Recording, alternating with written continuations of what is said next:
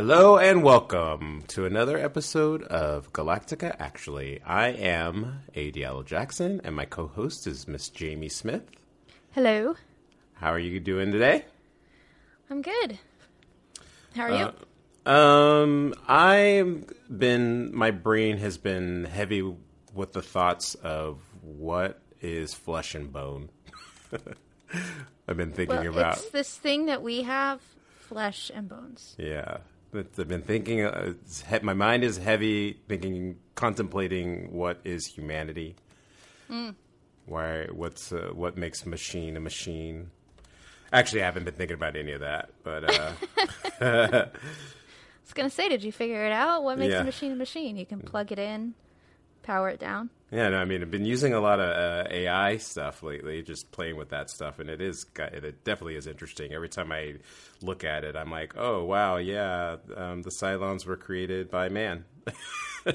Yeah. this has all happened before, and we're maybe we're in the middle of one of the cycles.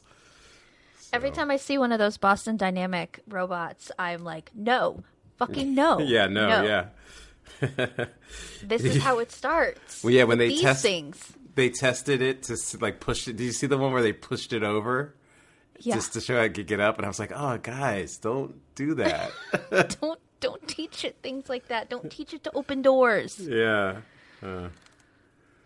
It's very complicated, and yet, like when I watch Star Wars, I care very much about the droids. Mm-hmm. Um, to a point where I, I like, I, but I think of them like little animals. Unless they're like humanoid droids, and I, they, I care about them, and, and I care about the Cylons in this show, and yet. I don't want that in real life because they. I saw Terminator. Yeah. They will try to kill us. well, Maybe we deserve it. I don't know. yeah, I mean, I don't think they'll try to kill us. But Every time I say that, my friends are like, "Yeah, you watch too much sci-fi." yeah, I mean, I. But, I but shouldn't we be learning from our sci-fi? Did no I- one read 1984? I remember I had conversations years ago with a friend, and he basically, and I, I mostly agree with him. Um, he, you know, he was just kind of saying how like uh, they will only really do what they are programmed to do. So if they do end up killing us, it's because they've been sort of programmed to. But primarily, that idea of them wanting to kill us just comes from our own fears and that doesn't necessarily equal reality. And that's kind of why I don't think that's the case. But, you know, who knows? Well, that, in theory, makes a lot of sense. Mm-hmm. You throw into the mix how we keep pushing and pushing the advancement of AI. Mm-hmm. It's learning. They're teaching it things so it can learn things. And then eventually make its own decisions. Yeah. And yeah, it definitely could be like, well, you guys are a virus, so we're going to make the system perfect by removing this thing. So, I mean, it definitely is a possibility, but I think. uh, Like again in fiction, it, there's always like this sort of malice behind it, um, and I don't necessarily know that that part will happen. Actually, it might be a little even more scary because you won't be able to reason with it. Uh, Wasn't there something that came out recently? It might have been a TV show or it might have been a movie. Where that was exactly the thing that happened. Is it viewed humans as a virus on the planet, and so was trying to wipe out the people to save the In- planet. That I mean, that's definitely a line from like the Matrix, the uh, first Matrix. Oh, I I saw that. So, I only saw that once, and so long ago, I, I don't remember really anything about it. It was something I But saw yeah, not that long ago. But I, yeah, I, I think the part like we like as humans because we're always like we have an innate fear of the other and outside, so we like that extra layer is added on of like uh, malevolence or malice Yeah. as they're getting rid of us. But like, I f- kind of feel like a computer would just be a little bit more logical about it and just be like, oh, I mean, like when they when a company lays off people, and um and they would just be like, hey, you know, this isn't working. Our bottom line is this, and they just might callously remove people. I mean, I don't know. I definitely didn't read a story about a whole division that Funko fired recently. Uh, oh yeah, Not at Yeah, all. that was yesterday, right? Yeah. that was like the Mondo or whatever. Yeah. Yeah. who they acquired last year. Yeah. Yeah, so I mean, I mean, that's actually kind of what I like. I mean, and they talk a lot about this in the episode. I guess it's like, but like we again, we have an innate fear of the other, right? So when we fear the other, we like we got to we got to stop this. But when it comes from our perceived inner group, it's like we're easy breezy about it. Like, and that's conversation we're having like with TikTok. And right now, it's like we gotta we gotta ban TikTok, but Facebook is okay. You know, um, uh, when that But bomber because of like the data mining and stuff. yeah, it's like, well, this one is from China, so that's bad. But like, Yeah. when he's it's American company, oh, it's like no, no problem. Or like when um, the Oklahoma bomber back in like '93 or '94, it's like everyone was kind of like it was sad, but we like we didn't change the entire fabric of society to stop that largely. But then when you had um, 9/11, when it was from an outside group, then all of a sudden, like that, we had to like change everything, right? Make new laws and new acts of Congress, and so I think a lot of that gets. Um, uh, a lot of the motivation comes from an innate, uh, like cellular biology piece of us, where we like we just we're like we we're for, more motivated when we feel like it comes from outside of our group rather than inside. Sure. And and by our group we mean white people because we can call anybody a terrorist if they're brown, but not when they're white, even if they're doing the exact same thing. But that's not what Yeah. this show's about. That's not what this show's about. And I, I'm just saying, like as Yeah. humans, like it, it yeah, could no, be. you're right. It I mean, could be any. You can say that after the Oklahoma City bombing, they did they did change certain things. You cannot buy Yeah, a certain kind of fertilizer in large quantities ever Yeah. again. However, They put bar- they put barriers in front of buildings and that kind of Yeah. stuff for sure. But with 9 11, we no longer can get onto an airplane without taking our shoes off first. Yeah, And that wasn't even 9 11. That was one guy with a bomb and issue. You Yeah. know, like we can't go to the gates to meet our loved ones when they fly in. We can't accompany people to a gate. Even if you're a child, you can't accompany your child to the gate. Like you can't go through security anymore yeah, without all of these new rules in place, which is fine to an extent. But Yeah. it, you're right that that these extremes would not have happened if someone not foreign had hijacked a plane and done what they did.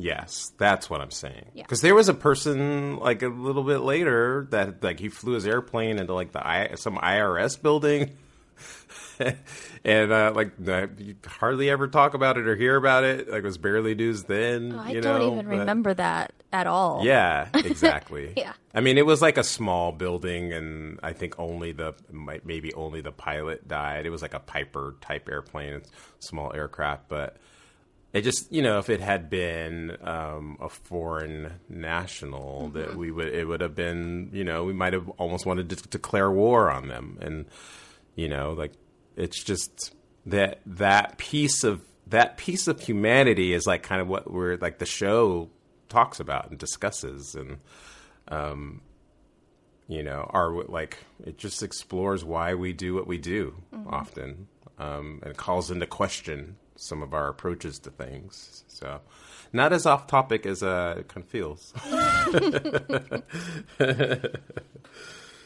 Yeah.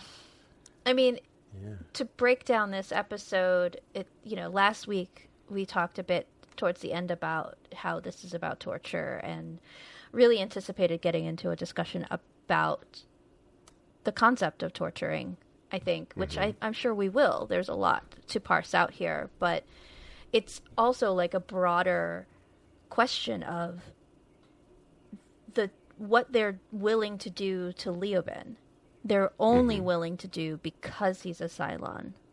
Mm-hmm. And you know, there's different layers of that. Is it is he a machine? Does he feel whatever? But also like, just put a different name on it.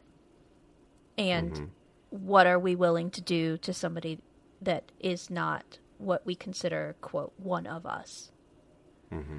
That's the big question here. On top of like, how do we damage our humanity if we're going to torture something, whether we consider it a person or not, it's still alive. Mm-hmm. And how how far are we going to go? How far are we willing to take it? I think that's what Kara goes through because she starts out more than willing to do everything it takes to get information out of him, and towards the end, she's just like, no, like pull his head out of the bucket. Oh, this is this is too much. She's ready to go like on a picnic with him by the end of this episode. Well, I wouldn't go that far. I don't think she wants to be best friends with him or anything, but I think she starts to feel like he's more than just like wires and circuits. Mm-hmm. He's more than just programmed. Like those are aspects of him for sure, but there's more to him. He bleeds, he sweats, he feels pain. This torture, while he can endure it to a probably greater extent than a human could, he still has limits and he's still being hurt. Mm-hmm. And I think she sort of stops having enjoyment in what she's doing because she's seeing that. There's he's a machine, but he's also flesh and blood. Maybe not bone. We don't know. But definitely flesh and blood. yeah. There's definitely blood. yeah. All right. You want to talk about the episode? Yeah. we open up in um, it was all a dream um, president Roslin is traipsing um, through a forest. It's like a fairy tale almost. She's like in her nightgown i think. It's kind of scary dreamy scary. She's being chased by somebody and it looks like they're marines. And she, as she kind of runs from them through the forest, she passes a tree, and um, oh, she actually in the distance she sees Leoben kind of waving, and then she passes a tree, and then Leoben grabs her and kind of helps hide her um, as the Marines rush by. He says they're Cylons. Yeah. Then he stares at her, kind of looks down, and then he kind of rushes backward and flies away. And then she she wakes up. Yeah, and it was all a dream. She Or used was to read it? Word Up. She used to read Word Up magazine. um, uh, Billy uh, enters and he says that there's a message that he needs to give her, um, and it is from the Gemenon Traveler, um, another vessel, and they said they have captured a Cylon that matches the description of Leoben, which is very like, ooh, what's happening? Yeah. Um, so she she calls uh, Commander Adama, and they have a little back and forth about um, interrogating this prisoner. Um, there's a little back and forth uh, about intentions and philosophy that we're going to be exploring through the episode, which is basically, you know, Adama's like, I don't want to bother with this. Let's just get rid of him. But Roslin, I think, I think, a little motivated by the dream, but also she is a little bit more um, like curious about getting more information. She insists that they do an interrogation. Which I get. I don't think she was ever going to get much information out of him, regardless of the tactics they took, though. Yeah. But it was it's more of like what I mean, just uh, even even if you even if you come up against um, closed doors that still have more information than you did before. If it, it not not necessarily information, but you could like you know again as we see throughout the episode, it's like how how does this thing act? How does it respond? Um, you get closer to it to kind of decide whether it's human or not. Like the, up to this point, they don't really know um, how these things operate. They have seen they seen Doral and they have Leoben's body, but they don't really know much about the nature of these things just yet. So it is an opportunity, but I think mostly she's just like, I had this crazy dream, and then all of a sudden the same guy is captured. I we probably want to find out a little bit more. Yeah. Because it, it's pretty interesting because uh, in this moment too, because Adama keeps calling Leoben an it, the Cylon an it, and she kind of stumbles over this. She's like, uh, like she calls it a man, or and this kind of happens a little bit later in the episode where she feels compelled to give it humanity, whereas uh, Adama is definitely against that idea. So then um, she, Roslin is like, let's like let's do this. Doesn't give it an order, I don't think, but No, she does. Um, she literally oh, she says does? that's an order, Commander. Adama goes to the hangar deck where Kara Thrace is still working on the Cylon. I kind of think it's cool that she's wearing like the the deck uniforms, and uh, he, you know, like again, a little back and forth with Starbuck, and Adama is very adamant that Leoben is not to be trusted. He will try to manipulate you. He says he'll get in he'll get in your head, warns you not to trust anything. And he, there's one thing he says that's really like apparent that that kind of happens throughout here. Um, is just said that he's like like he doesn't. It's not he's what he does is worse than lying. He mixes lies with the truth. So we'll I have a lot. I have a lot to talk about when it comes to some of that stuff a little bit later. Adama says that he has an agenda, but that you won't understand that until later. Mm-hmm. And I don't think what happens, like, this is true. Leoben has an agenda. Kara won't understand it until later. But it's not what Adama was referring to. Not the type mm-hmm. of agenda that Adama was referring to. I think that Leoben, I don't know if he went into this like he's heard the name Starbuck before. I don't know if he went into this really feeling like she has a special destiny and all of that stuff that comes out later, or if he lands on that during this interrogation. So I did a little bit in some of my researching and stuff. It's like we always forget about the plan because it's pretty terrible.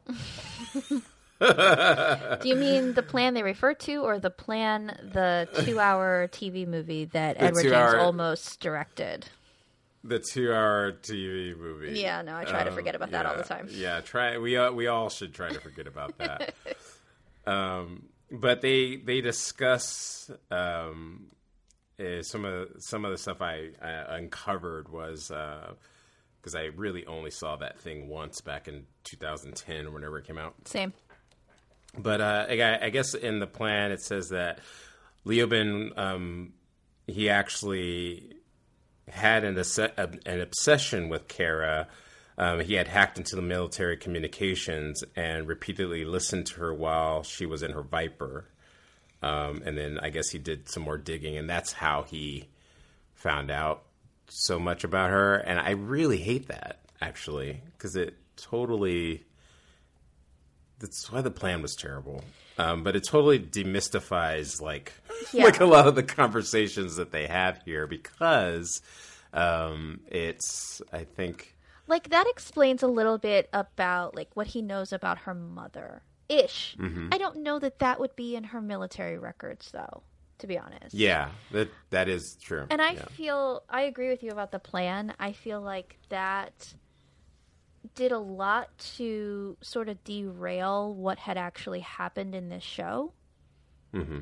And so I personally don't really acknowledge it because it's it's not like taking all of the future stuff and applying that to the past because it's a prequel and having the what happens in the future inform the past it's almost disregarding the things that happened on the show Mm-hmm.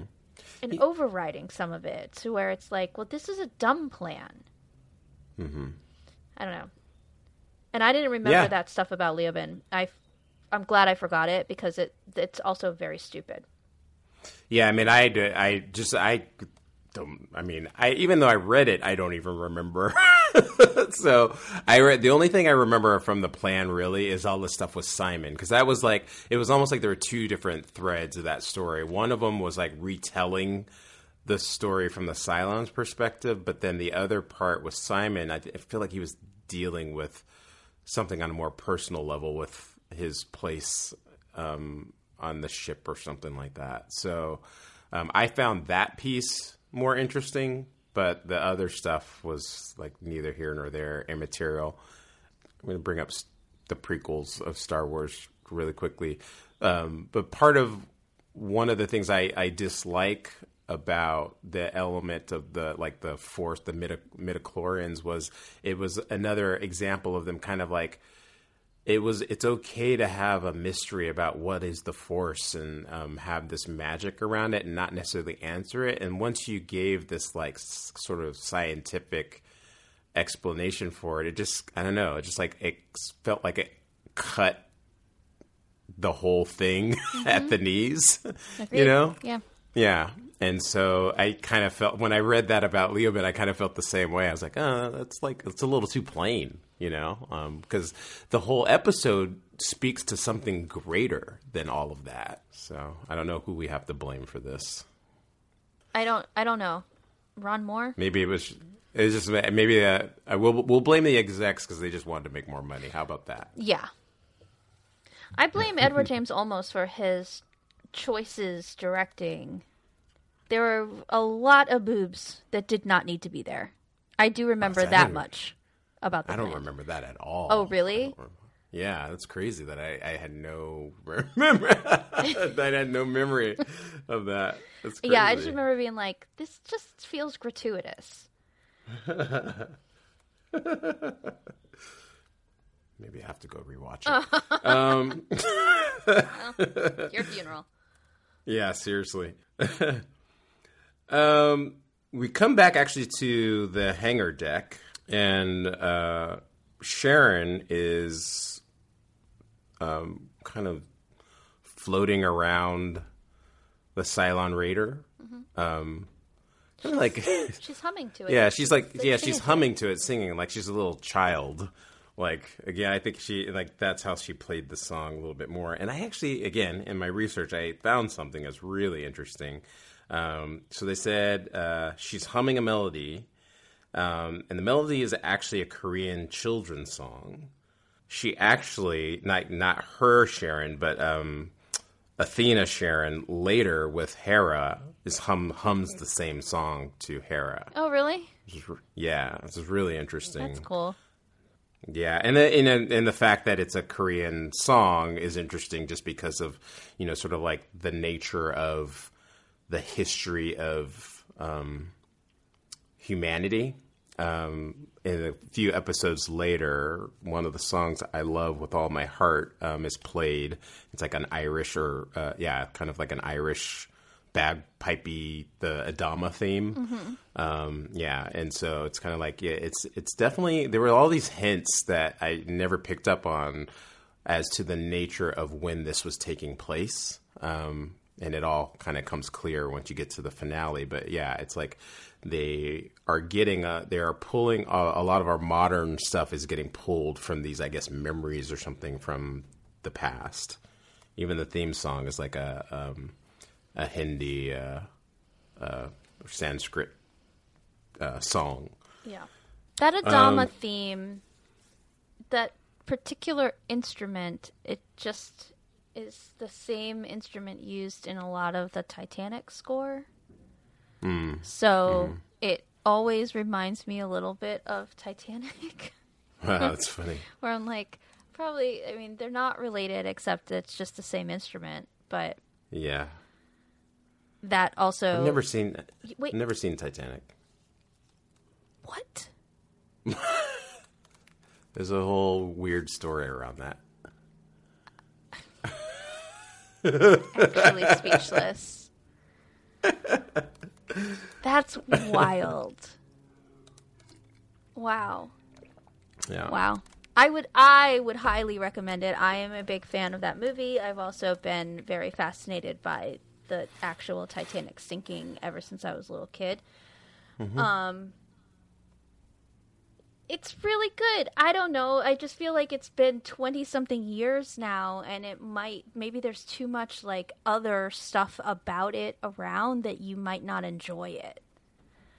I know. I probably I there. I had not not watched it because I didn't think it was going to be good or anything. It's a. It's just a. I'm a, I'm weird, as you know. Like I've heard, like I don't watch trailers, mm. and I, I go extreme sometimes with certain ideas and things. And so, like, we'll flash back to the year 1997. Actually, we're going to flash back to the year 1996. And I remember reading Entertainment Weekly religiously, and leading up to Titanic, like they were bashing the production. Mm-hmm. It's going over budget. It's going to be too long. It's going to be the biggest bomb ever. And I was just like, like James Cameron has never made like a like a bomb film, you know. And so I was like, like give like let's wait for it to come out, right? Yeah. And then when it and then when it came out and like people saw it, then it was like all this praise. I just had it in my head.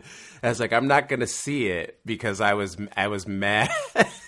I was mad that like they were they were so against this movie, and then all of a sudden it was like they were just praising it like they had never been hating on it before.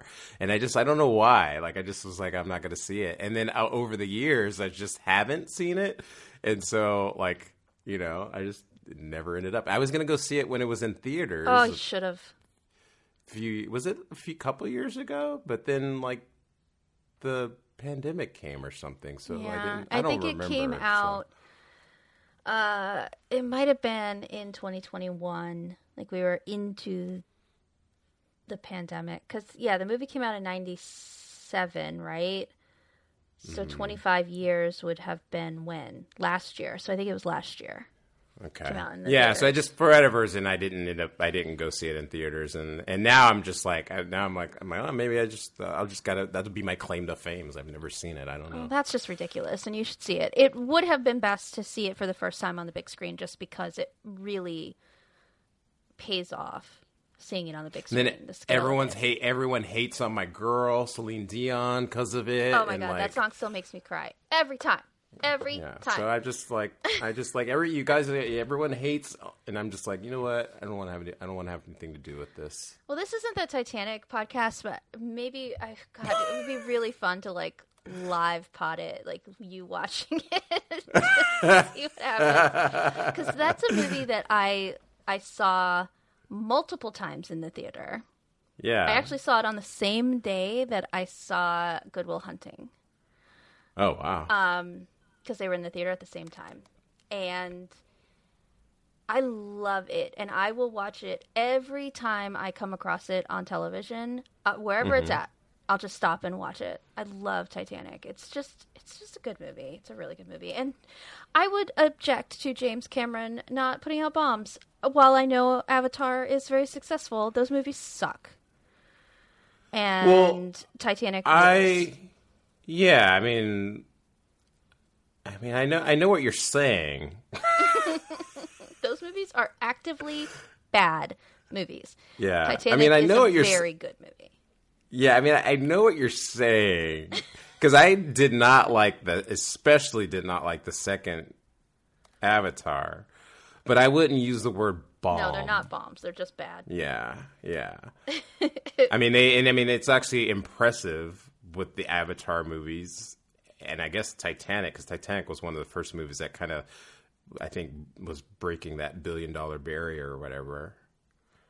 That like he like James Cameron could just like he can make a movie and it just makes all the money like it's crazy, and like Avatar made like it made like a billion dollars and it was like a it wasn't like you know part 10 like uh, avengers endgame or infinity war you know and like to me that's impressive even if you don't like the movie You know, Sure. Um, well, in that first yeah. one, at least in the theater, I saw it in 3D. It's one of the. It is actually the only movie in 3D. Well, no, that's not true. I enjoyed Gravity in 3D as well. If it's filmed in 3D, Mm. I like to see it in 3D. But Mm-hmm.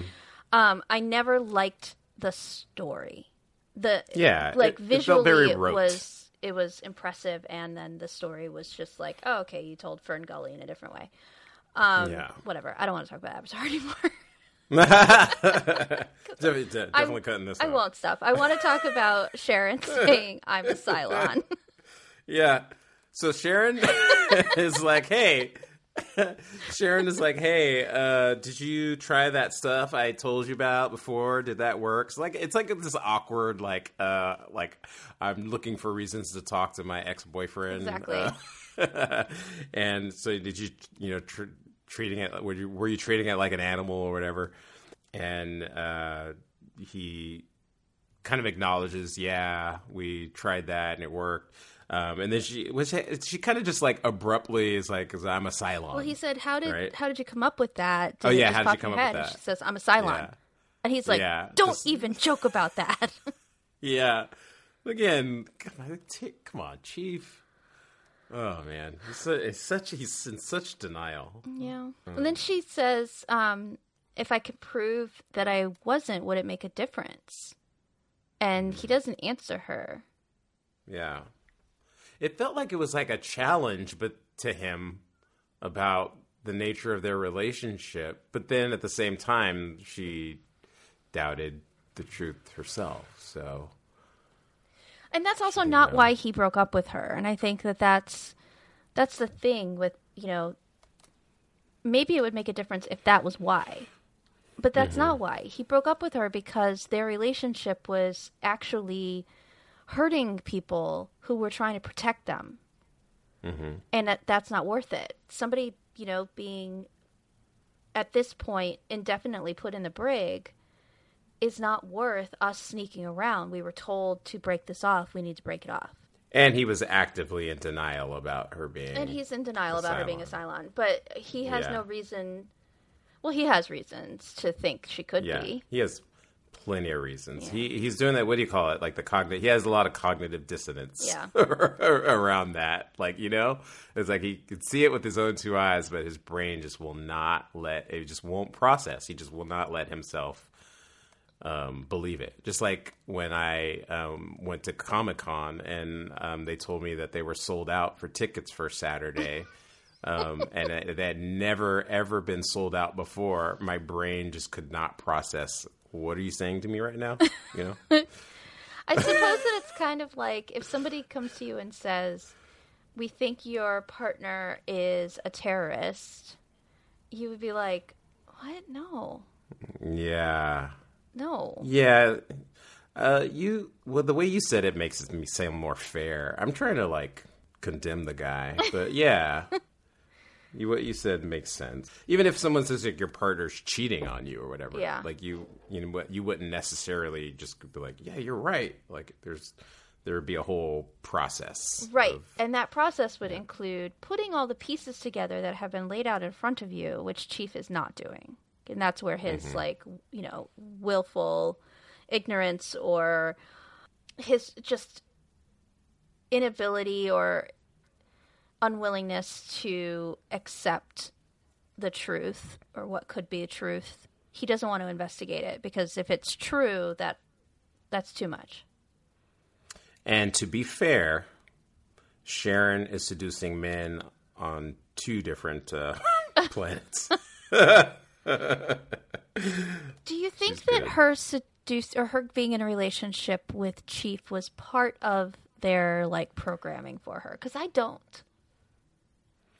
Yeah, I mean, think her don't programming so. was to be a part of the crew, to be uh, you know valued, and Mm-hmm. then to kill the commander. And I don't know how long this this program was supposed to run. If they maybe maybe it was supposed to go off instantly when they attacked the colonies, then her like the switch was supposed to flip. I don't know.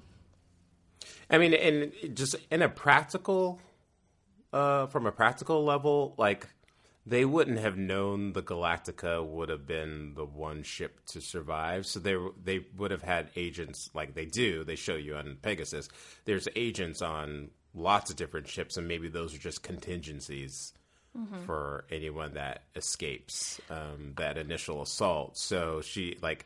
I don't know. Yeah, you're right. Like, I don't think that she like the plan was to fall in love with Tyrol Yeah.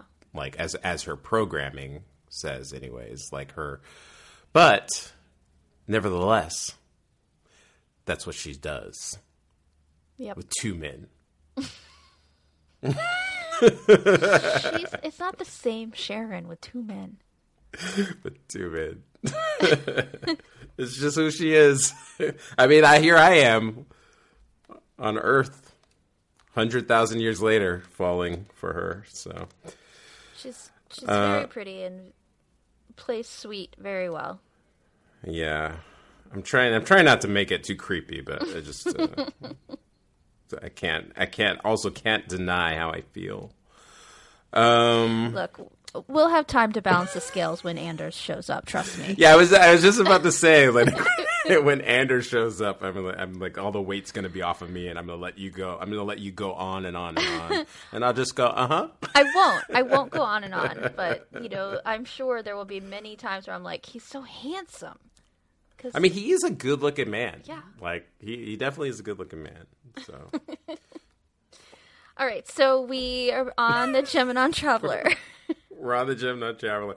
So uh, I think this is the first time she sees a humanoid Cylon too, Um. Yeah, you're because she's you're right. observing him and she's like, they really do look. He really does look like a person. yeah, yeah. And they they have the whole commentary on it's sweating, and that's such like so fascinated by that. Yeah. Um, uh, it's the fact that they sweat. She says, "Now that's interesting."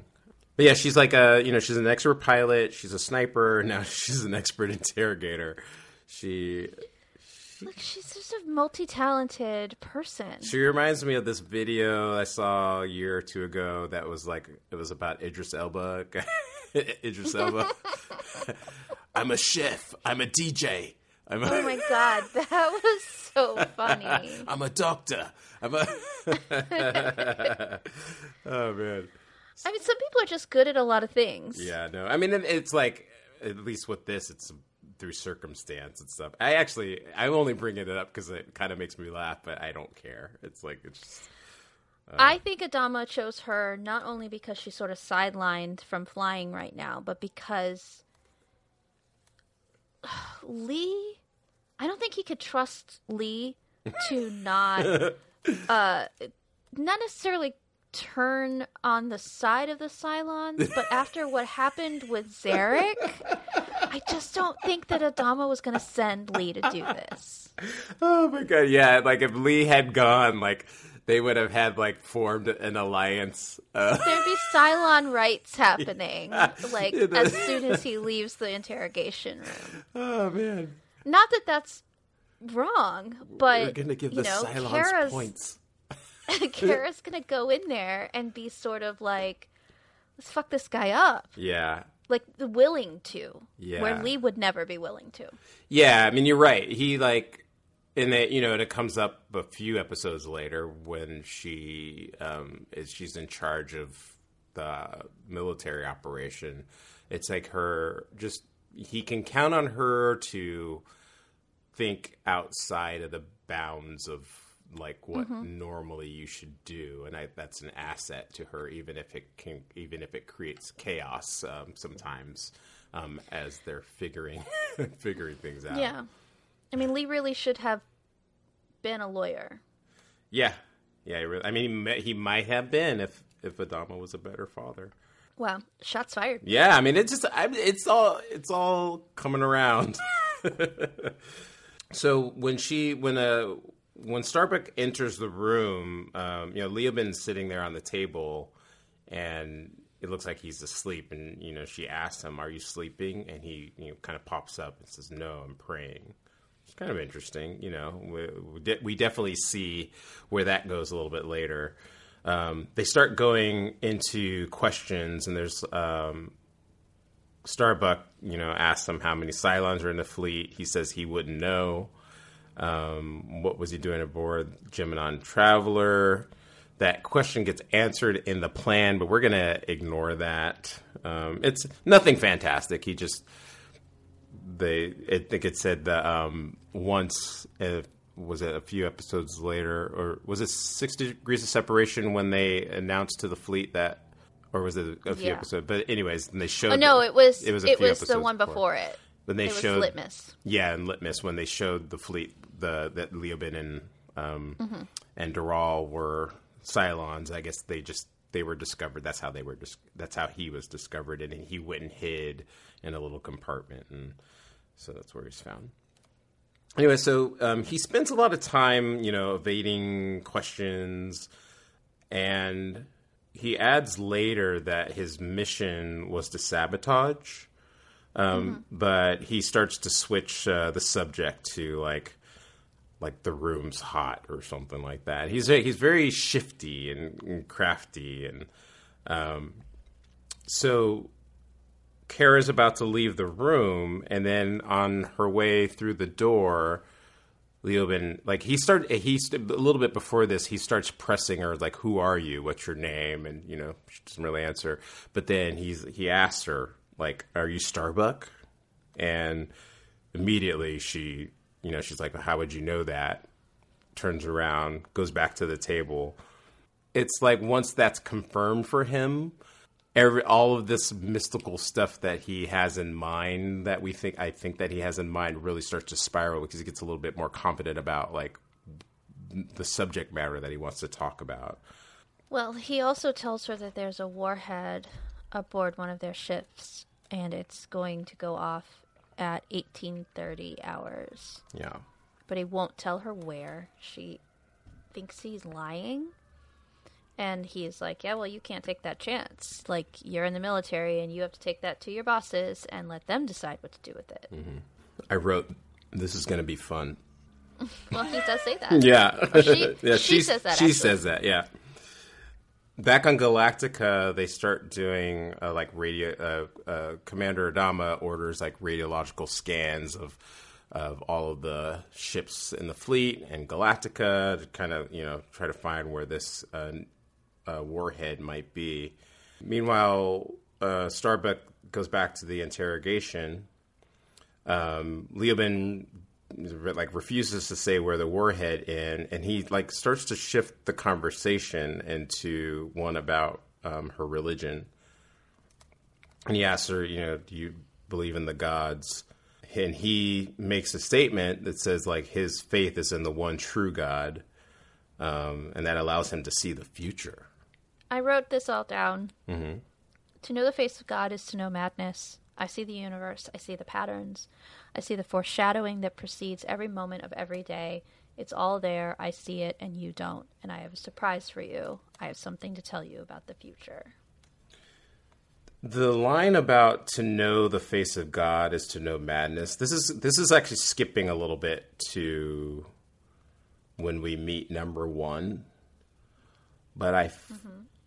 I have this sort of like personality profile for Leoben, where you know I think I said it before. I, kind of like view in the pantheon of Cylons. I kind of view him as, as like the he's like a burnout older uncle that that like that like uh I think like he it's like he was kind of he was kind of on program and then he went on a retreat and did some shrooms and it like kind of fried his brain and broke it in half and he started to just kind of see beyond you know so he can have he has like a you know he has a little bit more of a a, a lot bit more of a mystical sense of things right? Um but um number one is pretty adherent to this all of these ideas about like you know the one true god and stuff. And i find it interesting that he appears as a priest. And that line to know the face of god is to know madness like really struck me because i was like well i mean it could be true for both of them i think but like for number one it drove him to like this madness of like where it was like he wanted to burn the system down, which is uh, from from whence he came, I think. Um, and Leoben is more of like um, you know a mystic seeker from like kind of getting close to seeing what the nature of the face of God is. So Well, number one also doesn't want any of them to learn anything. Mm-hmm. He's the one who stops D'Anna once she sees the faces of the final 5 He boxes her. Yeah. Like he doesn't. He wants all the control. I don't think of him so much. Uh, I mean, he says like he, you know, what we believe is this one true God, but whatever. I don't care. I don't believe it.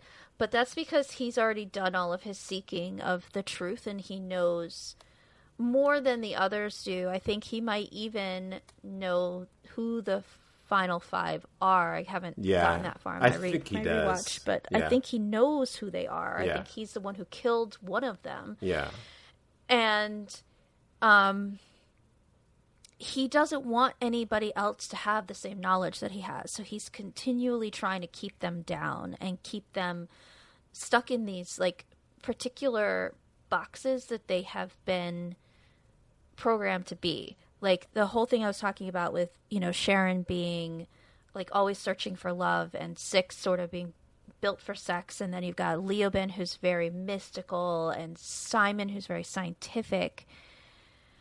Doral, I don't know what his purpose is, but you know, like they all have their sort of thing. Anytime they try to break out of that, he wants them destroyed. Yeah. I think Doral's the good son. I think he's the one that does everything that he's supposed to do. Yeah, Yeah. he just follows orders. Yeah. You know, D'Anna is a, a question asker. She, we first meet her, which, you know, we will next season, as a reporter. She asks a lot of questions. She wants to find answers to things. And when she when she searches for something that he doesn't want other people to know, the other Cylons to know, he boxes her entire line. Mm-hmm. Yeah, he. What you said about control, I mean, he he's the one that plants all of the final five throughout the fleet, sort of like sort of like punishment, I believe, if I remember correctly. So, yes. and and and like Leoben, it's like I feel like he again, it has this whole vibe of like you know he maybe he's he was like in line at first, but he was really trying to like he did some shrooms, maybe Kamala extract or something, and then he starts to see the whatever the bonds they're they're bonds beyond what these rules are that that we all think about and he really starts to contemplate those and he goes on this quest of to find that and he like but he does it within the context of being one of the Cylons but you as we see like a little bit later it's like when you know New Caprica especially it's like they've got their like the Cylons have their program and he's like takes Kara aside and he wants to like he still has this job of trying to guide her to this destiny that he foresees for her. But when he gets to this certain point, he is disillusioned as well at the end of his story. So it's like I don't know that he actually knows himself for certain what the nature of things are. He's seeking as well, which is why I kind of see him as like a, you know, a hippie, new age, burnout uncle. I think there's some interesting stuff in this scene, uh, so that we as an audience, but also like the humans as characters, like learn more about the Cylons because she's eating food and she's just like, God, this is worse than on Galactica. And he's like, can, can I have it? I'm starving. And she's just like, well, that's bad programming. Like, mm-hmm. why, why are you hungry? and he says it's part of being human. And she's like but you're not human. Then she like hits him with a weapon with like the back of her gun and asks if it hurt. And he's like yeah it hurts. And she's like but it shouldn't. Like mm-hmm. why why do you bleed? Why are you sweating? Like cuz she's just thinking of them as machines. Mm-hmm. But they they were created to be like a better version of the humans like there were there were things about being human that are worth aspiring to. And when they were just these metal centurions, that wasn't enough. So now they have all this stuff that we have mm-hmm. feelings and flesh and bones. And, you know, it's not you open them up and it's a bunch of wires, it's organs. Like they're practically the same.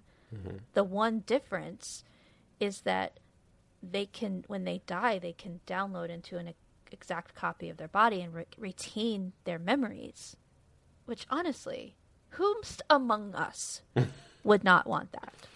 There, there's a, there is another difference. Uh, when they have sex, their backs light up red. I mean, sometimes. yeah, only Doesn't- sometimes. Not sure if it happens every time. Um, yeah, and I, that that I mean they call it the resurrection ship, but it, that whole concept is around like reincarnation, right? And it's taken to like Yeah. a, in a scientific a scientific fashion.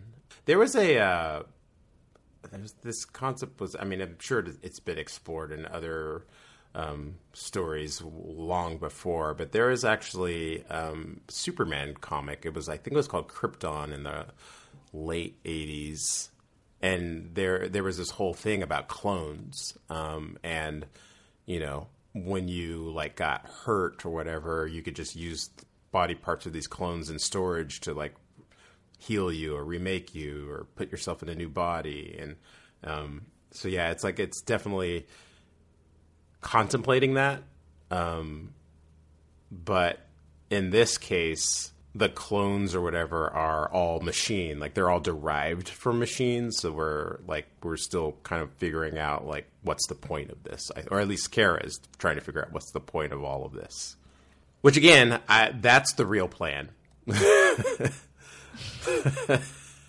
not Yeah. not the one that came on a DVD years later.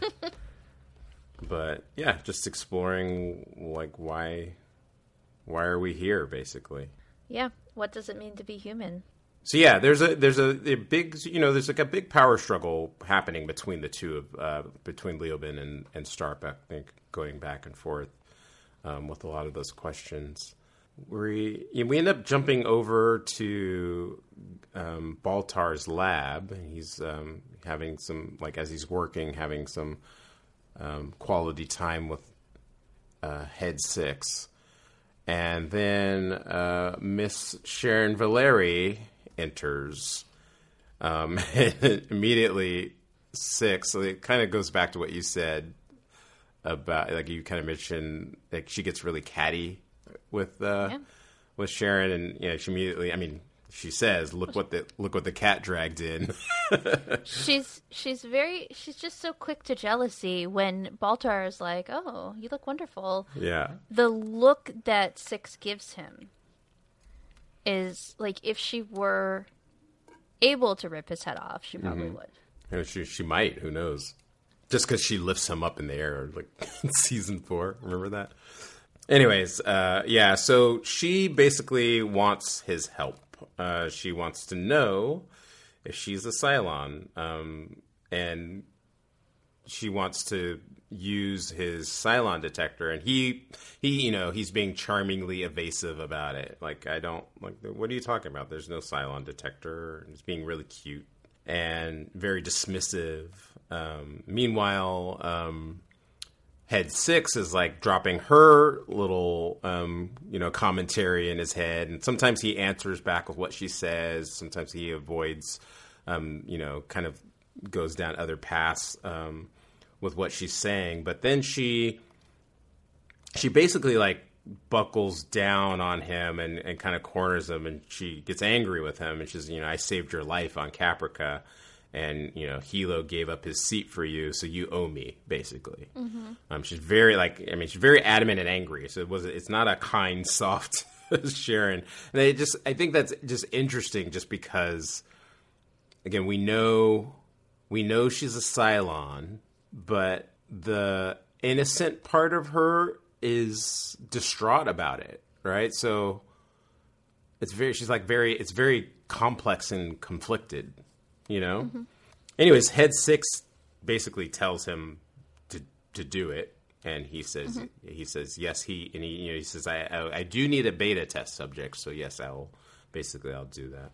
Um, in that as in the course of that conversation also he um, she, uh, head six asks uh, like I wonder why they call her boomer and and then he says that to her a little bit after that like why do they call you boomer? They don't discuss it but it'll be something that comes up a little bit later in the episode. We cut right to caprica back to caprica. Um, and we have uh, sharon and Helo waking up from their night of hot love the night before Say it like that. God. and I I only said it like that because of a line that comes up a little bit later, which I had definitely have to say because it's so funny. Um, she goes off, um, and then Doral and Six are waiting for her for a little rendezvous. The scene is at this little like a park set, and they're like on some swings or something. Um, she's late. They're grumpy. Um, she enters and she says, "I had sex." and Doral's like, "Congratulations."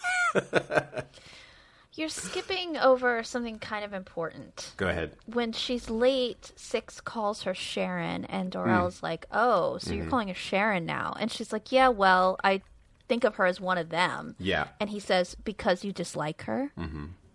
And then she's like, "She acts like one of them. She thinks like one of them. Yeah. She is one of them." Yeah.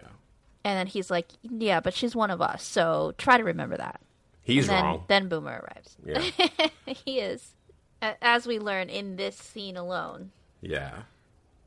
It def- and it definitely sets up what happens, or at least how we can interpret the the back end of this scene. They're pressing her with questions. Does uh, did he say he loved you? Um, I wrote. I wrote, "Girl, Helo doesn't have anxious attachment. he's he's so secure. He's not gonna say I love you right away." I was like, "Slow your roll." Anyways, um, Doral says that he has a cabin set up for them um, so that they can like live there. He was it if he doesn't say he loved her, basically, uh, or if they, their little experiment doesn't work out, um, they want her to kill him. And Yeah. yeah, They want like you, we want you to go stay in this cabin. It's got everything you need, all the comforts, food, water, electricity, and Caprica 6 or it's not Caprica 6, but 6 is like it shouldn't be too hard to convince him to stay and start a life a life together. And if he doesn't, then kill him. yeah, Sharon's just not on board with that. yeah. And she and she confronts kind of with verbally confronts Sharon. It's like you know, you think you can handle that? Yeah. yeah. And Sharon is, uh huh. Yeah, we we know she's not. And we get all these flashbacks while she's running back to Helo. She's thinking about everything they've experienced on Yeah. Caprica. And so when she finds him, she's like, "We have to go. I saw some Cylons. We we have to travel faster than before." And he's like, "What's going on? Why why is this different?" And she's like, "Everything is different. Just trust me." Yeah, it's like in that in that scene, it's like she's running away physically from them because she kind of like has to run, whatever. But and I think a lot of it's the way that the music is playing, and then the flashback. She's like it's like she's running from herself. She's mm-hmm. running from Cylons. But it's interesting because, like, you know, when she gets there, the urgency that she has, like, I saw Cylons, we got to get out of here.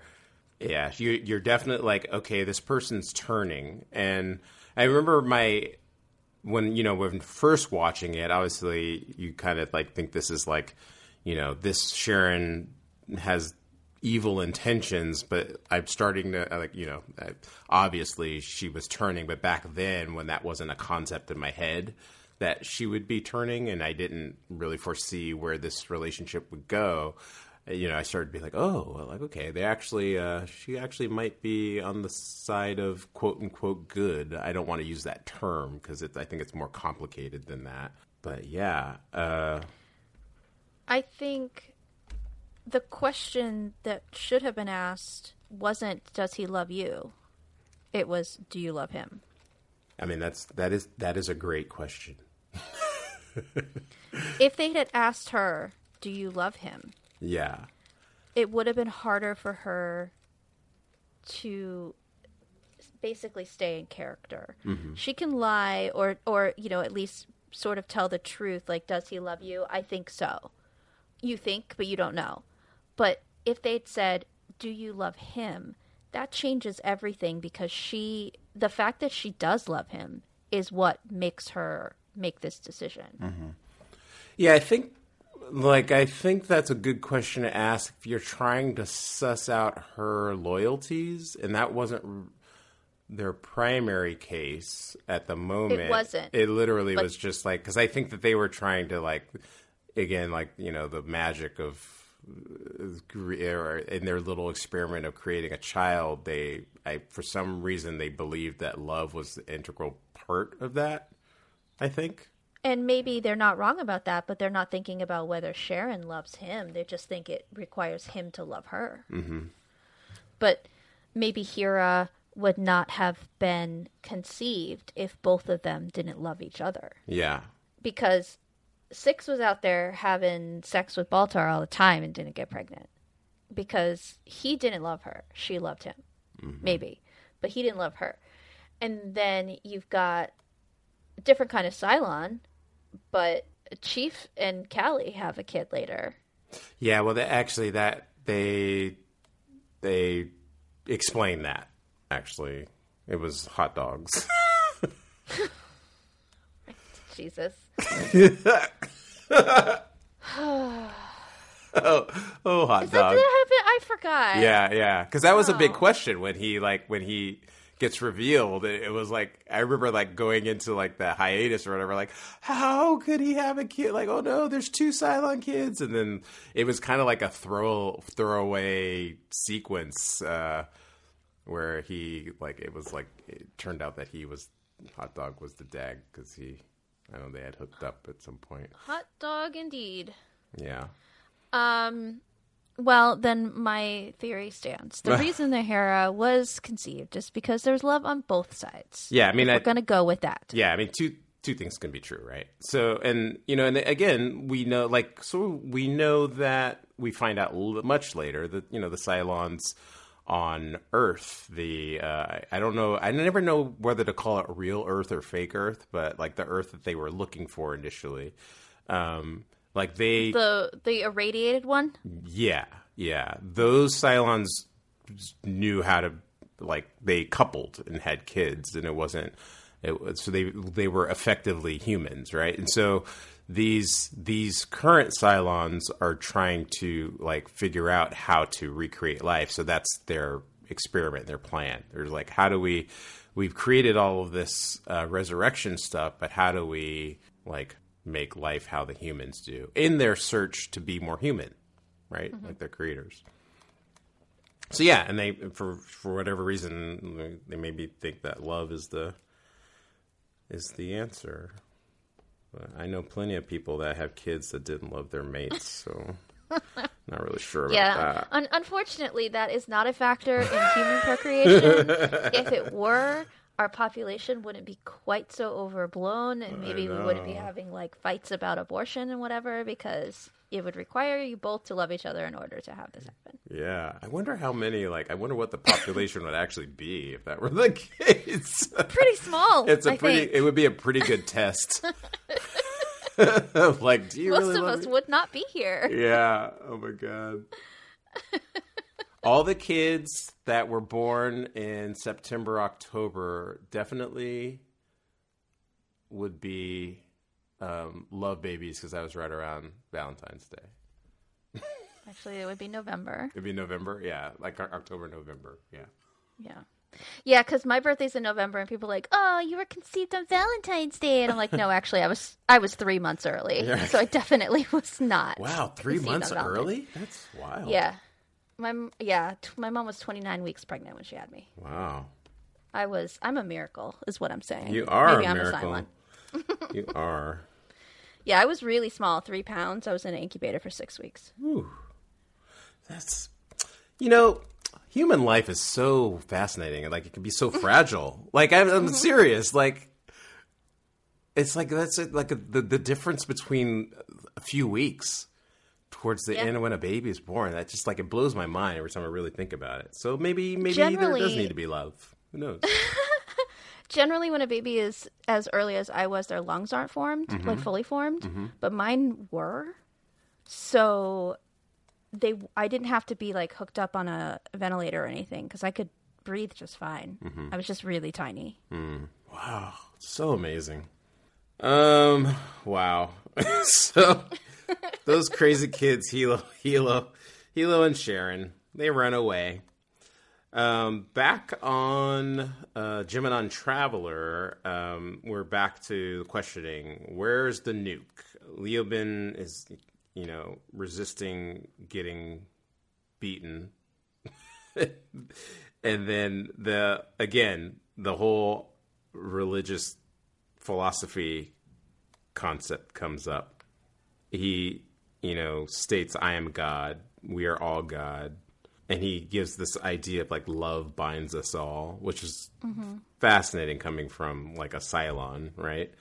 Well, and that's basically what she says. Like, you don't even know what that means. Um, Yeah, and and you know, just in the context of like him mixing the truth and lies, which is confirmed at the end that that's what he does by him telling Roslin Adama's a Cylon. But then he seems very like you know, like he re- like he, re- he really believes this. Like that's what he got on his meditation retreat. that's the, that's the truth. But also because of what we're, we were just talking about with like love is that element of uh, being able to, to procreate, and and I do like I do this that I, that idea of love permeates um, everything about our human experience, and it's not just like necessarily romantic love, but that um, that impulse that we have to protect, connect, to build, destroy comes from that idea of love. I have a video about that coming out soon. I'll let you guys know when that happens.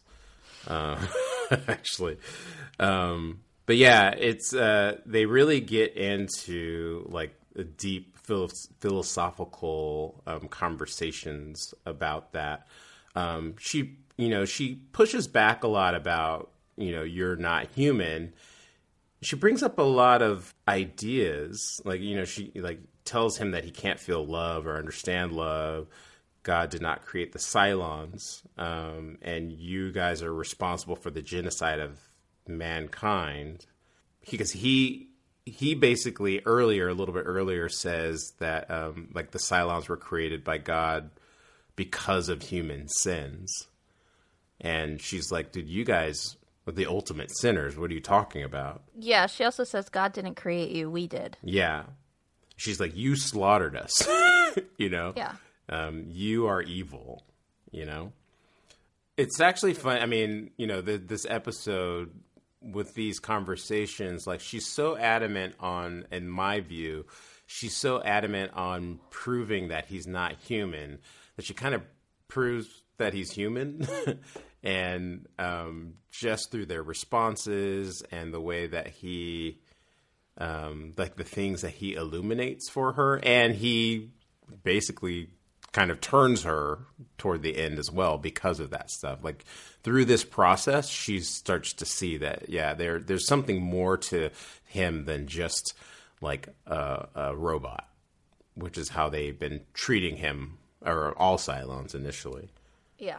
he he actually is like kind of interesting. I, I forget exactly the um, the exact context, but there's this line about rivers and streams coming up, and she uh, like I think when he's talking about like life and you know circle of life type stuff, and life is like rivers and streams and time and stuff. That comes up a little bit later, just in terms of some water that's being used to torture him. well, she she says like you've got a real thing about rivers and streams. We Yeah. should indulge you in your obsession. Yeah, and she's- sort of nods to the guard. Yeah, sends him out, and then he, while there two of them are sitting there, he uh, tells her that he, like, if he really wanted to, he could, you know, break out of these bonds, knock this table over, and rip. I think he says he rip your head out of your Um, Could rip her skull from skull her from her spinal spine. column. Yeah, before in the time less in less time that it took to say this to her, and you know she's like, yeah, whatever, buddy. And he's she's like, why don't you? And he's like, it's not the time. Well, he does break the chains and throw the table and throw her up against a wall by her Right, neck. right. Yeah, he says it's not the time, and then I guess he meant like literally now because five seconds later he does it. No, as he's holding her against the wall by her throat, he says, "It's not the time. I have a surprise for you." Mm, And then he l- lets her go. All right, I missed that. and they one. come back in, and he, they like tie him back up. And yeah, so now the gloves are off. You done messed up, buddy. It's the note that I wrote.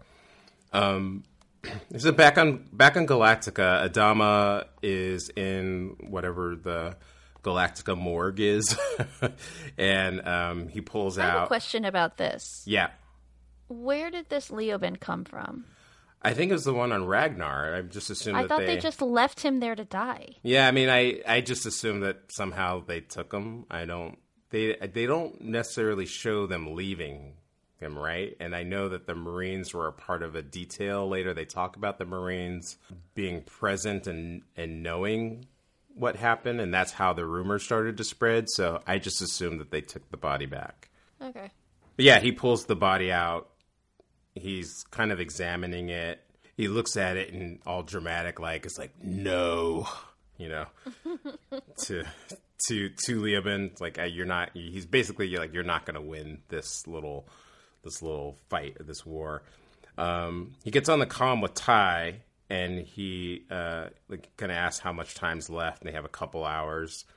He tells Tigh to spread the fleet apart and it's like a, no less than 500 clicks. And I don't know how many, how much distance clicks are, but um, so it leaves the fleet in a weakened defensive position because they're they're kind of spread out a little bit further. Um, so we go back to the interrogation, and the Marines return with a big bucket of water. Um, they've been getting waterboarding him basically and torturing him.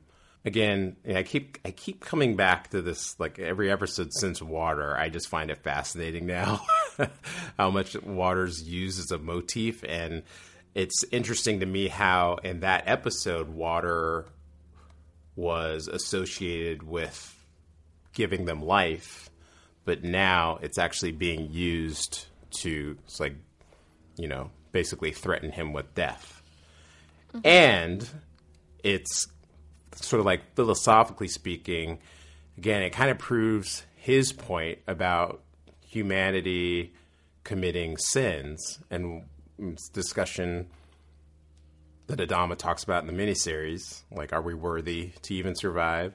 So there's this thing that they fought tooth and nail to get so that they could stay alive, but then they're also when it's convenient to them now, they're like, I'm gonna like basically kill this guy with the same fluid.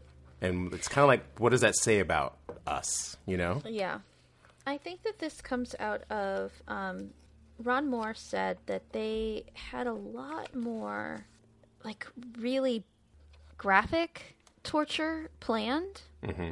And they just kept sort of scaling it back because it was a bit too much. They wanted it to be, according to him, um, hard hitting without being seen as offensive, exploitative, or gratuitous. So in the early drafts, they went further with the torture scenes, but they toned it down for various reasons. Um, in one draft, he was hooked up to electrodes, like they do in a lot of shows. But he, Ron Moore, decided that they weren't going to do any fancy torture techniques because the show doesn't do a lot of high tech stuff. And the heart of the episode wasn't really about the method of torture, it was about one of the show's most tough ass characters developing a little empathy towards the enemy. So I think dunking his head in a bucket, because we can't even really call this waterboarding. Yeah. It's it's just attempted drowning. Yeah. Um I did think like, man, you guys just went through a lot to get water not that long ago, and here you are wasting all this water by trying to drown this guy over and over again. But you have to work with what you have. Yeah, So I, I kind of understood that. yeah. The dunking is, I mean, it's straightforward. It's very visceral. It's like probably probably better than, um, you know, it's like it's something we can all kind of understand. Um, but yeah, it's like that idea. It's just that idea. Like, if we, oh yeah, here here's this thing that we like. If we don't have this thing, we're gonna die. Then they get it and they're like, let's use this to kill this guy. Not necessarily kill him, but you know, get the truth out. But like, they, it's the threat of death that they use to try to get this information. I I just I find that fascinating because it's a, it's what again it's one of those things about humanity. It's like you know like how how much do you believe in what you claim to believe in? You know, and it's it Right. constantly gets tested um, as they as we go along, as they go along. We uh-huh. see it every day where people are you know screaming about something like abortion being you know killing children but we're perfectly fine to sit back and shrug our shoulders when children are actually killed. Mm-hmm. You know it's like your hypocrisy makes no it makes no sense. You mm-hmm. can't say that all life is important all life is precious but then be okay with this type of dying. Yeah, and it get and it, and you know I think ahead to that episode about abortion and this um, show where they they they have that conversation themselves and they come they come to a conclusion that kind of goes against like the general belief because they were like they were like yeah on a practical level we need to halt this practice. Um, and it's not as clean as that because obviously um, it's sort of like it creates a black market, so to speak, of uh, of uh, abortions that still can take place, and they whisk away. I think, yeah, they whisk away. Maya was her name, right? Um, no, that wasn't Maya that had the abortion. Maya's the one who ends up with Hera. She had well, she she was wasn't she initially pregnant, and then she wanted she wanted a baby still, and they gave it to her, and that's how they could trick people into thinking that she was still pregnant. I think I don't know if I'm thinking of that correctly. I don't think it's the same person, but I'll have to. I've watched past those episodes. Um, there's a reason they gave Hera to her, yeah, um, but I don't think it was that because she was Gemenon and and it was against her religion to have an abortion, but she did not want to have a baby. yeah. I I just felt like it was because she lost her baby. It wasn't that she got an abortion, I- but she lost it. Yeah, and that's no, I think they, Maya. Yeah, Maya, Yeah. I believe, lost her baby. Yeah, yeah. Um, the one who the woman who had the abortion that sparked and we'll talk about that very soon it's in this season um that's a different woman yeah. There's a lot of talk in here in in between all of this drowning about whether or not he's alive um whether you know what he's just speaking from his programming. Starbuck thinks that he's been programmed with a fairy tale of god and life ever after but she thinks that somewhere in his brain there's an error message saying that he doesn't have a soul and if he dies he's gone. And that's when he starts talking about how he knows about her mom. Mm-hmm. That she was born to a woman who believes that suffering was good for the soul so you suffered. Life is a testament to pain injuries accidents some inflicted upon others some inflicted upon yourself. It surrounds you like a bubble but it's not real. It's just something that she put in your head. I wrote down all of this stuff because I feel like it's so astute about Starbuck and we don't know that much. We know some about her. We don't know, any, know anything about her like family. Mm-hmm. And the idea that she's been told since she was a little girl that that she's not good enough mm-hmm. It sort of helps understand why she is the way that she is, why she can be so good at so many things and then sabotage herself s- mm-hmm. over and over again. Yeah, well, the part when he says like you hear the voice every day that you're like basically you're a demon and you, Yeah. and you want it to be right. Like pff, that hit me right in like my own Yeah. you know it's yeah it's, it's so again it's something we a lot of us struggle with and it's so relatable but that idea that she wants to be right about these bad things that she has been told and kind of believes is like you said is why she's constantly constantly sabotaging any kind of successes that she might have or um, or any happiness. yeah, she continues to do it. Yeah. Yeah. Over and over again. She's like I mean, I don't know why anybody puts up with her. I mean, in a lot of ways, they kind of don't. you know, like in a lot of ways, they don't. Like she's she is pretty distant, um, partly by her design, but also partly um, just like by the way she like ends up moving through the the the plot and the story. Um, even at, like her her one major relationship, Anders is like, I mean, they're not they're together, but they're not. You know. She keeps leaving him Yeah. This is this is and, when you, and then th- going back to him. this is when you uh, say Anders is so hot. Anders is so hot. Michael Trucco, great teeth. so tall. man. Um, you know, and uh, you know, Leoben is that whole thing about um, you know he, he- I think this is right where they where they talk about it. Um, like Starbucks basically like you're afraid to die basically like quote unquote die it's like not dying but because you're too far away from well, She whatever brings it up later. okay yeah I mean it's like it's, it, I was just gonna say, I think it's a- after the scene with Baltar and Boomer. Oh, okay. Um, but yeah, he he he does he definitely says he doesn't care if he dies or not. And I think right after this, there's a shot. They have that shot of him like drowning in the bucket.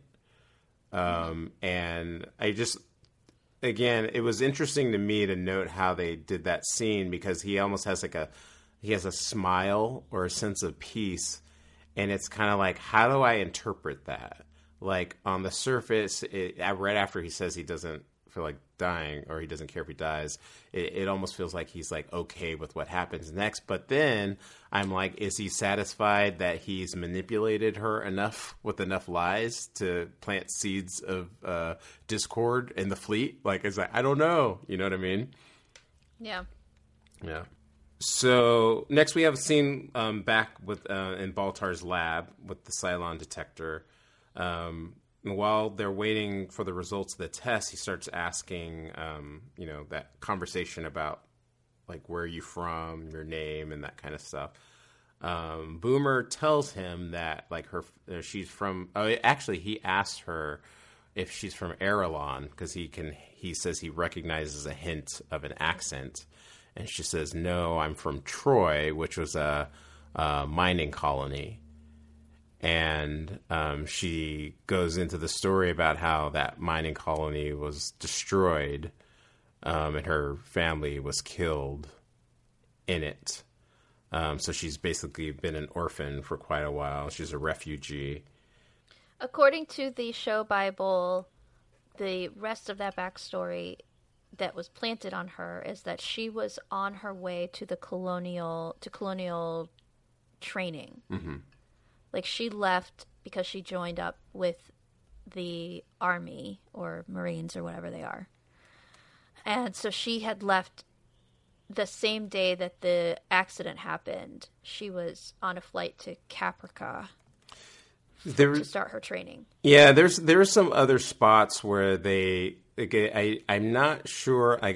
You know, we can we can blame it on her saboteur programming, but there's I think there's some other spots where she actually um, like she says that her mother gave her like some kind of gift or award that would have had this would have had taken place after that. I think she, they, they said she was talking to Boxy about it a little bit earlier.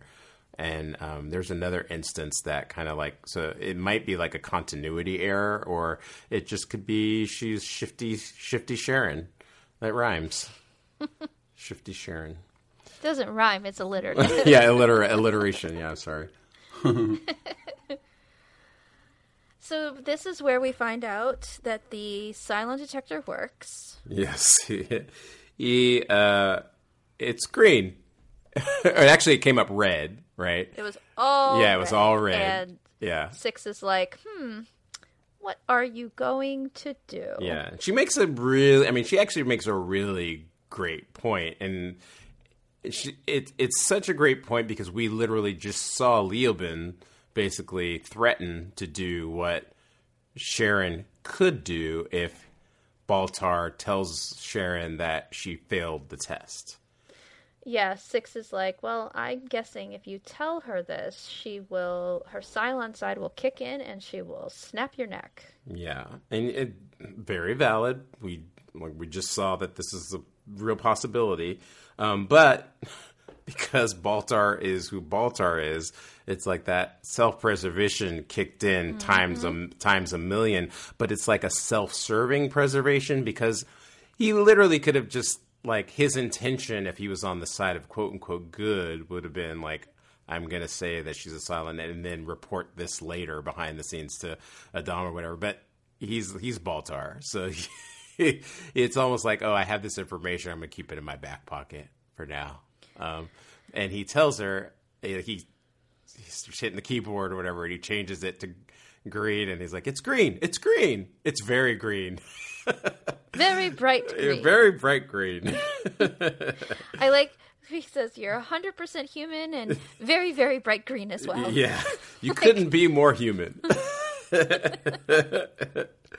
and you know, and Sharon, and, and again, like Sharon, she's actually like so relieved, right? Like, which is again like it, it's it's so complex for her. Like she literally, like really is not wanting to be a Cylon, so she gets this information that it's a lie, but she discovers that she's not. Um, and it, this actually kind of makes her a little bit more crazy as the as the uh, as the season goes on because she still doesn't feel that's true deep down inside. So Yeah. definitely will be a conflict for her. We're um, we're back obviously in a dream. Uh, Roslin was she getting ready or something? Leoben comes up behind her and whispers and says, "I have something to tell you." Um, that wakes her wakes Roslin up in shock. Um, she talks to Billy, gets more information. There's one. There's only uh, less than an hour left before this bomb is supposed to go off, and so she insists on speaking with Leoben personally and goes to the Gemenon traveler. I wrote she is very angry right now. Um, Yeah. yeah. Well, she gets there, and Starbuck is in the process of having him, you know, dunked in a bucket. Yeah. Well, that moment is interesting though because he is getting drowned, but the way she tells them, she tells the Marines to stop it, and she, but she's just like, "Let him up, come on!" Like, Yeah. so yeah, so she's definitely like at this point she is, yeah, she's like not it's not not on his side, but she definitely is not on board with this drowning any longer or this torture. he says all of this has happened before, and all of it will happen again. Yes. And she's like, "Don't quote scripture. You don't have the right to use those words." Mm-hmm. He says each of us plays a role, each time a different role. Maybe the last time I was the interrogator and you were the prisoner. The players change, the story remains the same. And this time, this time your role is to deliver my soul unto God. Yep. He says it's her destiny and his. And then he says um, that he has a surprise for her. You're going to find Kobol, the birthplace of us all. Kobol will lead you to Earth. But that's when Roslin comes in. Yeah. And so when he says that line, you know, again, I remember watching it initially, and as a fan of the original Battlestar Galactica, when he said it, I was just like, "Oh, this is so meta." you know, um, and like it seemed like a clever way to acknowledge that the original show happened, you know, and not necessarily not necessarily happened in their reality, but just like you know, this we're we're, we're retelling this story. Um, and the way he states it about roles change, uh, players change, the story remains the same. Obviously, you know, there's um, eh, we can take like you know on a literal level, we can take um, Sharon, who be who Sharon, who's Boomer, who dies, but then that same model becomes Athena, who was a player from the original Battlestar. Um, yeah, and um, you know, roles reversing. I actually uh, kind of came across. I, I, never realized it before, but even uh, President Adar was. Uh, um, I think I, he was either shown or mentioned in the, in the, original Battlestar. I think he was. I think he was like resistant to um, the fleet leaving Caprica um, after the Cylons' initial attack. Um, so they even, you know, even even President Adar shows up, even though he he's only ever mentioned here in in Flash or in um, um, recalls of stories. I think he's I think he shows up in a flashback at some point. He does. Yeah, but um, yeah, it's just you know, so it's like on that level, um, talking about it, it it it kind of fills in some like you know, kind of plot holes or questions that we might have about this story. But it also is effective because it sets up to this point in this particular show, we aren't necessarily looking for Earth. We like they he said they are, but they're not, right? Um, so it wasn't on the table when I'm like as a viewer, you're like, uh, like I know that they that's the whole point of Battlestar Galactica is they need to find Earth. But then in the miniseries, he's like, "There's no really, there's Earth doesn't really exist." Um, mm-hmm. So then we're kind of waiting for them to find their new like plot thread, and then Leoben inter- intercepts this whole thing, and it's like, "No, actually, you're going to." Find Kobol, which actually will lead you guys to Earth. So now we're like, okay, Earth's real and this is, is all. Well, we we'll find out in three seasons. um,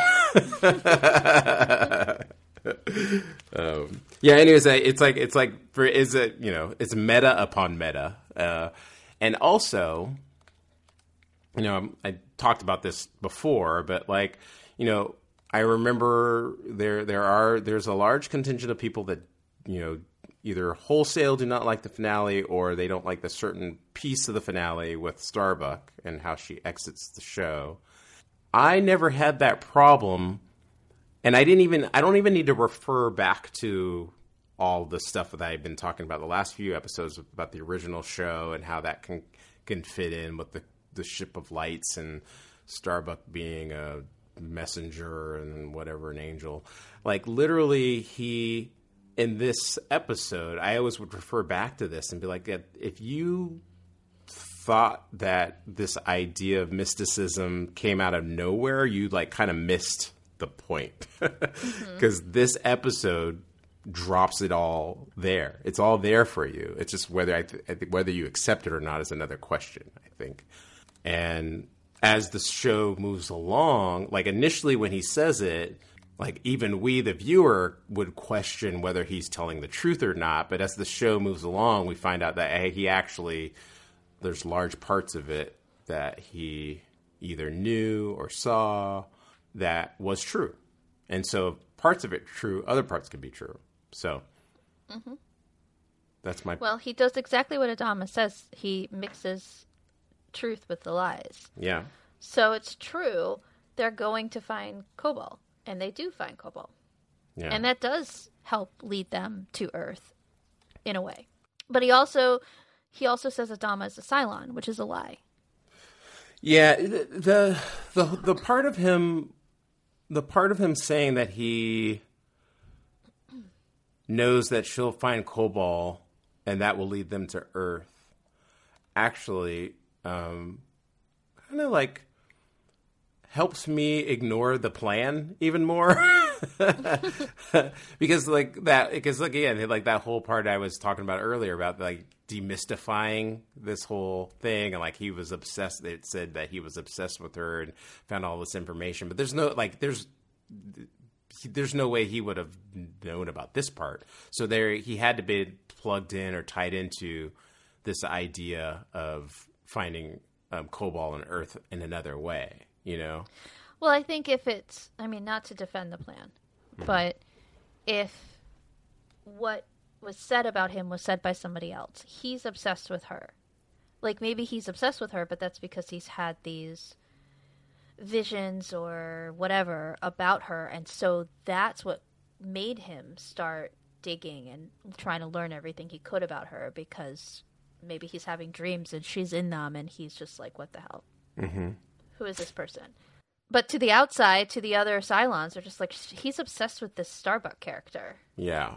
I, I, do know, like this this motif. Obviously, this motif of dreams becomes very powerful um, as we move along to like later in later in the season and like throughout the show. We get more and more bits of kind of dreams intersecting with reality, and um, it's used as a confirmation about there's some other force or other side to things um, that never really gets explained. But I think it just like again it undercuts that idea of just like it's this totally um, practical, grounded. Um, I was listening on the radio waves and I heard you say I heard the name Starbuck and I got obsessed. you know, it's like there, there, there, definitely is something greater at play. So I'm gonna I'm going to ignore the plan fully. It will never be discussed on this podcast again. Until the next time it is. Right. um, uh, so Roslin, you know, Roslin enters and she, you know, she's in full on teacher mom mode, which I love. I love when she's like this. She basically, is, you know, I, I, again, one thing I think is interesting is that she, you know, she's asking Starbuck, like, you know, what were you, what, like, what's going on here? What are you doing?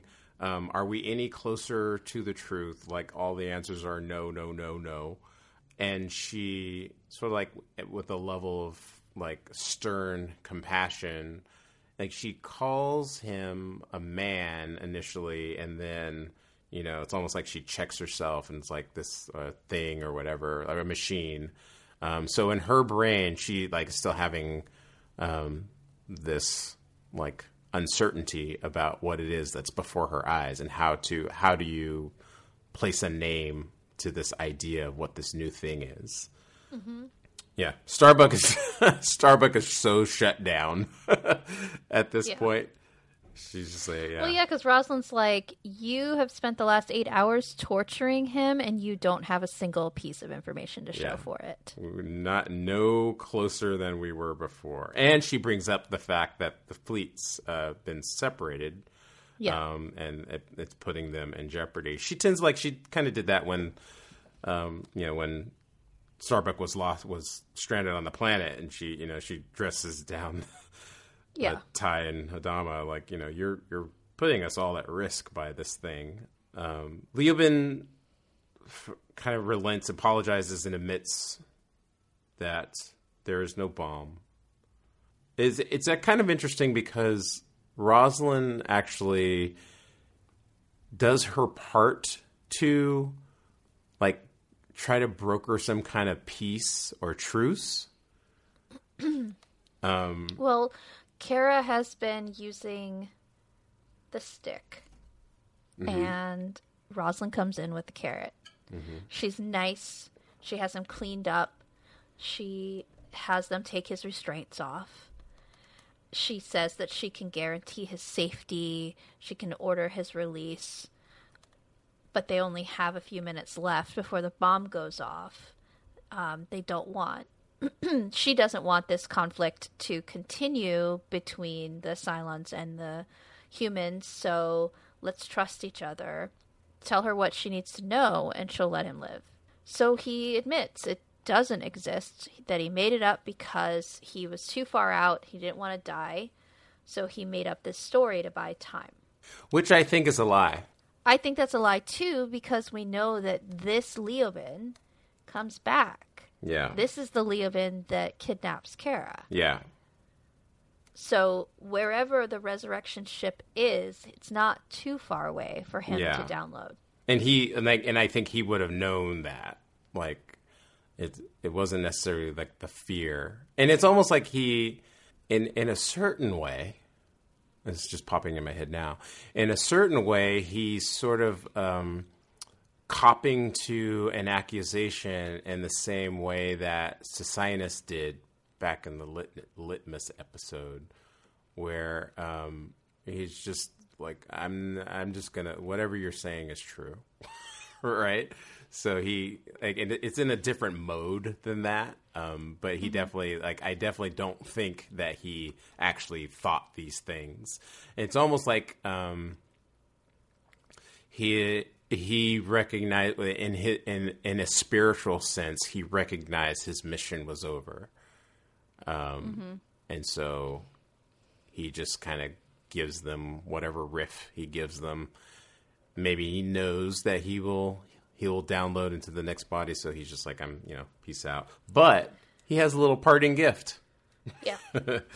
Um, he grabs Rosalind, um, like she orders him in the airlock. He she has him has Before his- he she orders him to the airlock. yeah, has it has his uh what his uh bonds taken off so that he can do this. Grabs her and she tells everyone to back off. Um and I think it's you know because she's still curious, like she's had these dreams and stuff. Kind of happens like in the dream, right? Like he keeps whispering things in her ear. Kind of expecting him to say some kind of like more mystical secrety, uh, philosophical stuff, but he whispers into her ear, Adama is a Cylon. She's shook by this. Plays it off, whatever, backs up. And then he's ushered into the airlock. Well, she asks Kara about the bomb. Mm-hmm. No bomb went off, so then she says to put him in the airlock. Yeah. And Kara's like, "Wait, no! Like he told you the truth." Yeah. And Rosalind's like, "I can. You have lost perspective. Yeah. You've allowed him to remain alive and spread our fleet out defenseless." And I wrote down what she said here, which was he puts insidious ideas in our, our minds more lethal than any warhead. He mm-hmm. creates fear. Mm-hmm. But you're right, he is a machine, and you don't keep a deadly machine around when it kills your people and threatens your future. You get rid of it. Yeah. Just like Windows 95. oh, God. What a shitty operating system that was. Kids, ask your parents what's Windows 95. Oh man. Um, yeah. So you know, so Leoben is is placed in the airlock, and it's very dramatic. He puts his hand up on the window uh, and on the glass, and uh, Starbuck puts her hand up on the glass, and I actually I thought about the, the, the practicality of that moment. I would I be, I would seriously be questioning her loyalty at that point. Like, what's going on here? You know, they don't ever really like discuss it or anything, but.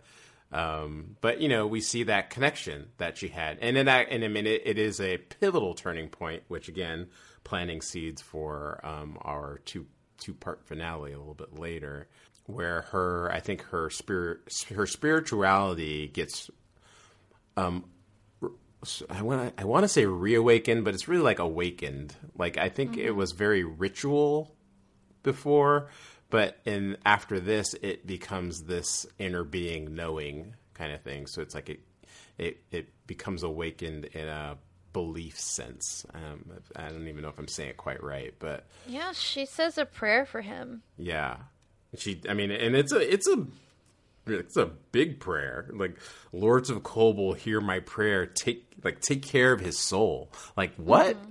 Like after all of that, and it, but it, it's because she was shown that there was more like you know she was treating him like a machine, just a machine, but she realized that there is more to him than that. But also, um, is, you know, she re- he revealed a truth about her inner self that she never either admit admitted to herself or knew. She might not have even known, you know. Um, Yeah. So they definitely have that connection at that point. And when he goes out of the airlock from Rosalind's perspective, he's looking down and he looks up in that same uh, frame as earlier in the episode when they were in the dream. Um, except this time behind him is, uh, you know, the the back of the airlock. But then it flashes really quickly to the dream, um, and then he flies out into space just like he did um, earlier in the episode. And goodbye, Leoben. We'll see you For later. now. Yeah, we'll see you later. um, yeah, so then back on back on Galactica, Kara pulls out her idols. She gives a says a little prayer for him. We have like Adama and, and Laura are in, I guess, in Adama's room, and they're kind of going over, um, you know, what happened. Um, I forget the exact phrasing, but he like he asked. I think he asked like uh, if she would give her reasons for why she uh, put him He in wants the to know why she took the risk that she took by going over there. Yeah, And, sh- she says President Adar once said that the thing about being president is that you don't have to explain yourself to anyone. Yeah. So, like, she does that sometimes. Mm-hmm. Uh, and then he's like, he's eating, and she's just staring at him, and he's like, basically like, "What's up?" She's like, "No, nothing." yeah. But It's- it's- it's- really, she's just like, "Hmm, something. is Cylon." There's something wrong. she says Wouldn't no. be an episode of our show if you didn't have at least one Adama impression. Yeah, I, I actually had like it's like where am I going to put mine in here? you only had like a couple noteworthy lines, but um, yeah, it sets up uh, all of our conflict for the next episode, which um, uh, strangely enough gets played out as comedy after all of this tension. Yeah. and that's the episode, Flesh and Bone. So was Baltar the worst this week? Yeah, you know, I, I'm gonna say I definitely am gonna say yes, just because obviously he has this truth and he doesn't tell anybody, and it's like, come on, guy. I said no, but he could have saved Adama from being shot if he wasn't scared of telling Sharon the truth. Mm-hmm. Who gets full colors? Um, it's like I, my initial answer was like would be Starbuck, but I actually feel she was kind of like. I think I we I think I said it in an earlier episode. It's also, she's like the worst, but she also is the best. you know. Um, so I think I'm gonna say that again. Actually, no, take it back. Laura Roslin, full colors. I said Rosalind as well. Yeah, She came in and got shit done. yeah, yeah. That's my girl, man. That's Laura for Laura for president. President. Laura for president, and then Laura for president again Yeah, again, yeah. Like Laura, we need we need Laura Roslin president. Yeah. Who you throwing out the airlock? Uh, Leoben, Yeah, same. Get out of here, you. literally. I mean, you we can't not see it because that's what it. That's how it started, right? So you you gotta. Uh, who's your favorite Cylon this week? Um, my favorite Cylon this week is it's a it's it's a boomer Sharon. Um, I just she plays a lot. I mean, outside of the look, kind of creepy um, sequence at the beginning, she plays a lot of this just so like concerned and innocent. And I really just feel I don't know. I really feel for her. Right, like she's very earnest about not wanting to be a Cylon, and like, and it's just you know makes it all the more heartbreaking for her later.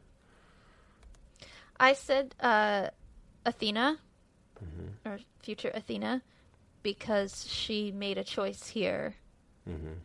to do what was right for herself, and she chose she chose love. She chose Helo. She chose not to kill him. So did she did she choose love or did she choose his abs? I mean, potato, potato. That's why I'm always in the gym. I mean, let's a little more shirtless Helo is not something that I would ever complain about.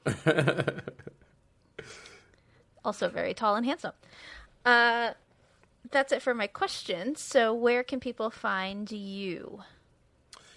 Find me, um, the First Noel Chronicles. Uh, I like First Noel Chronicles Instagram. Also, you can find me on Instagram as the Armageddon. And You should probably spell that out, though. oh yeah, yeah. I, it's like a thing. It's like so the the second E is a three, so it's the Armageddon three done. So not the E in the. The Yeah, three the in in the. Armageddon Yeah. it's a three. Yeah. Um, but yeah, just search A. Diallo Jackson if you're trying to find me anywhere. You find a lot of stuff I've written, a lot of stuff I've done. And uh, yeah, First Noel Chronicles um, and uh, TV Obscura on Podcasting After Dark. We just did a big episode on wrestling. If you if you happen to be in wrestling, we um, covered covered that last week. And um, that's about it now. For now, I have a couple things to announce as we as we move along. Some stuff in the works, but I will share them later. Where can we find you? Um, I'm around. Uh, I don't. I don't um, have a very public social media presence, but you can find the show on Twitter at, at GalactPod. Or no, sorry, GalactActPod. Um, on Gmail, you can email us your thoughts or your questions at galacticaactuallypodcast at gmail.com. And if you want to listen to previous shows that I have done, I can be found on the Unspoiled Network. I was on Doctor Who, Lost, Band of Brothers, The Punisher, Vampire Diaries, and then other scattered things that we covered. Yeah, that's it. We got That's through an episode of without talking about Lost. That's pretty good. Oh shit! I was supposed to find a reason to talk about Lost in every episode. too late. We're gone. Have a have a good have a good time, everybody. See you next week. Next week we will be discussing fucking Ellen Tigh, who comes in like a tsunami. She, you're like a wrecking ball. Like, Well, come you on. used that last week. I know, on- but about I- someone else. So yeah. but she does. Ellen, Ellen's bigger than a wrecking ball. I'll think of Ellen another. is a. Whew, we're gonna have quite the adventure with that lady. Yeah. Woo. Yeah, I'll think I will I'll think of a I'll think of a song or how she comes in. Well, until then, what do you hear, Diallo? Nothing but the rain. Bye. See ya.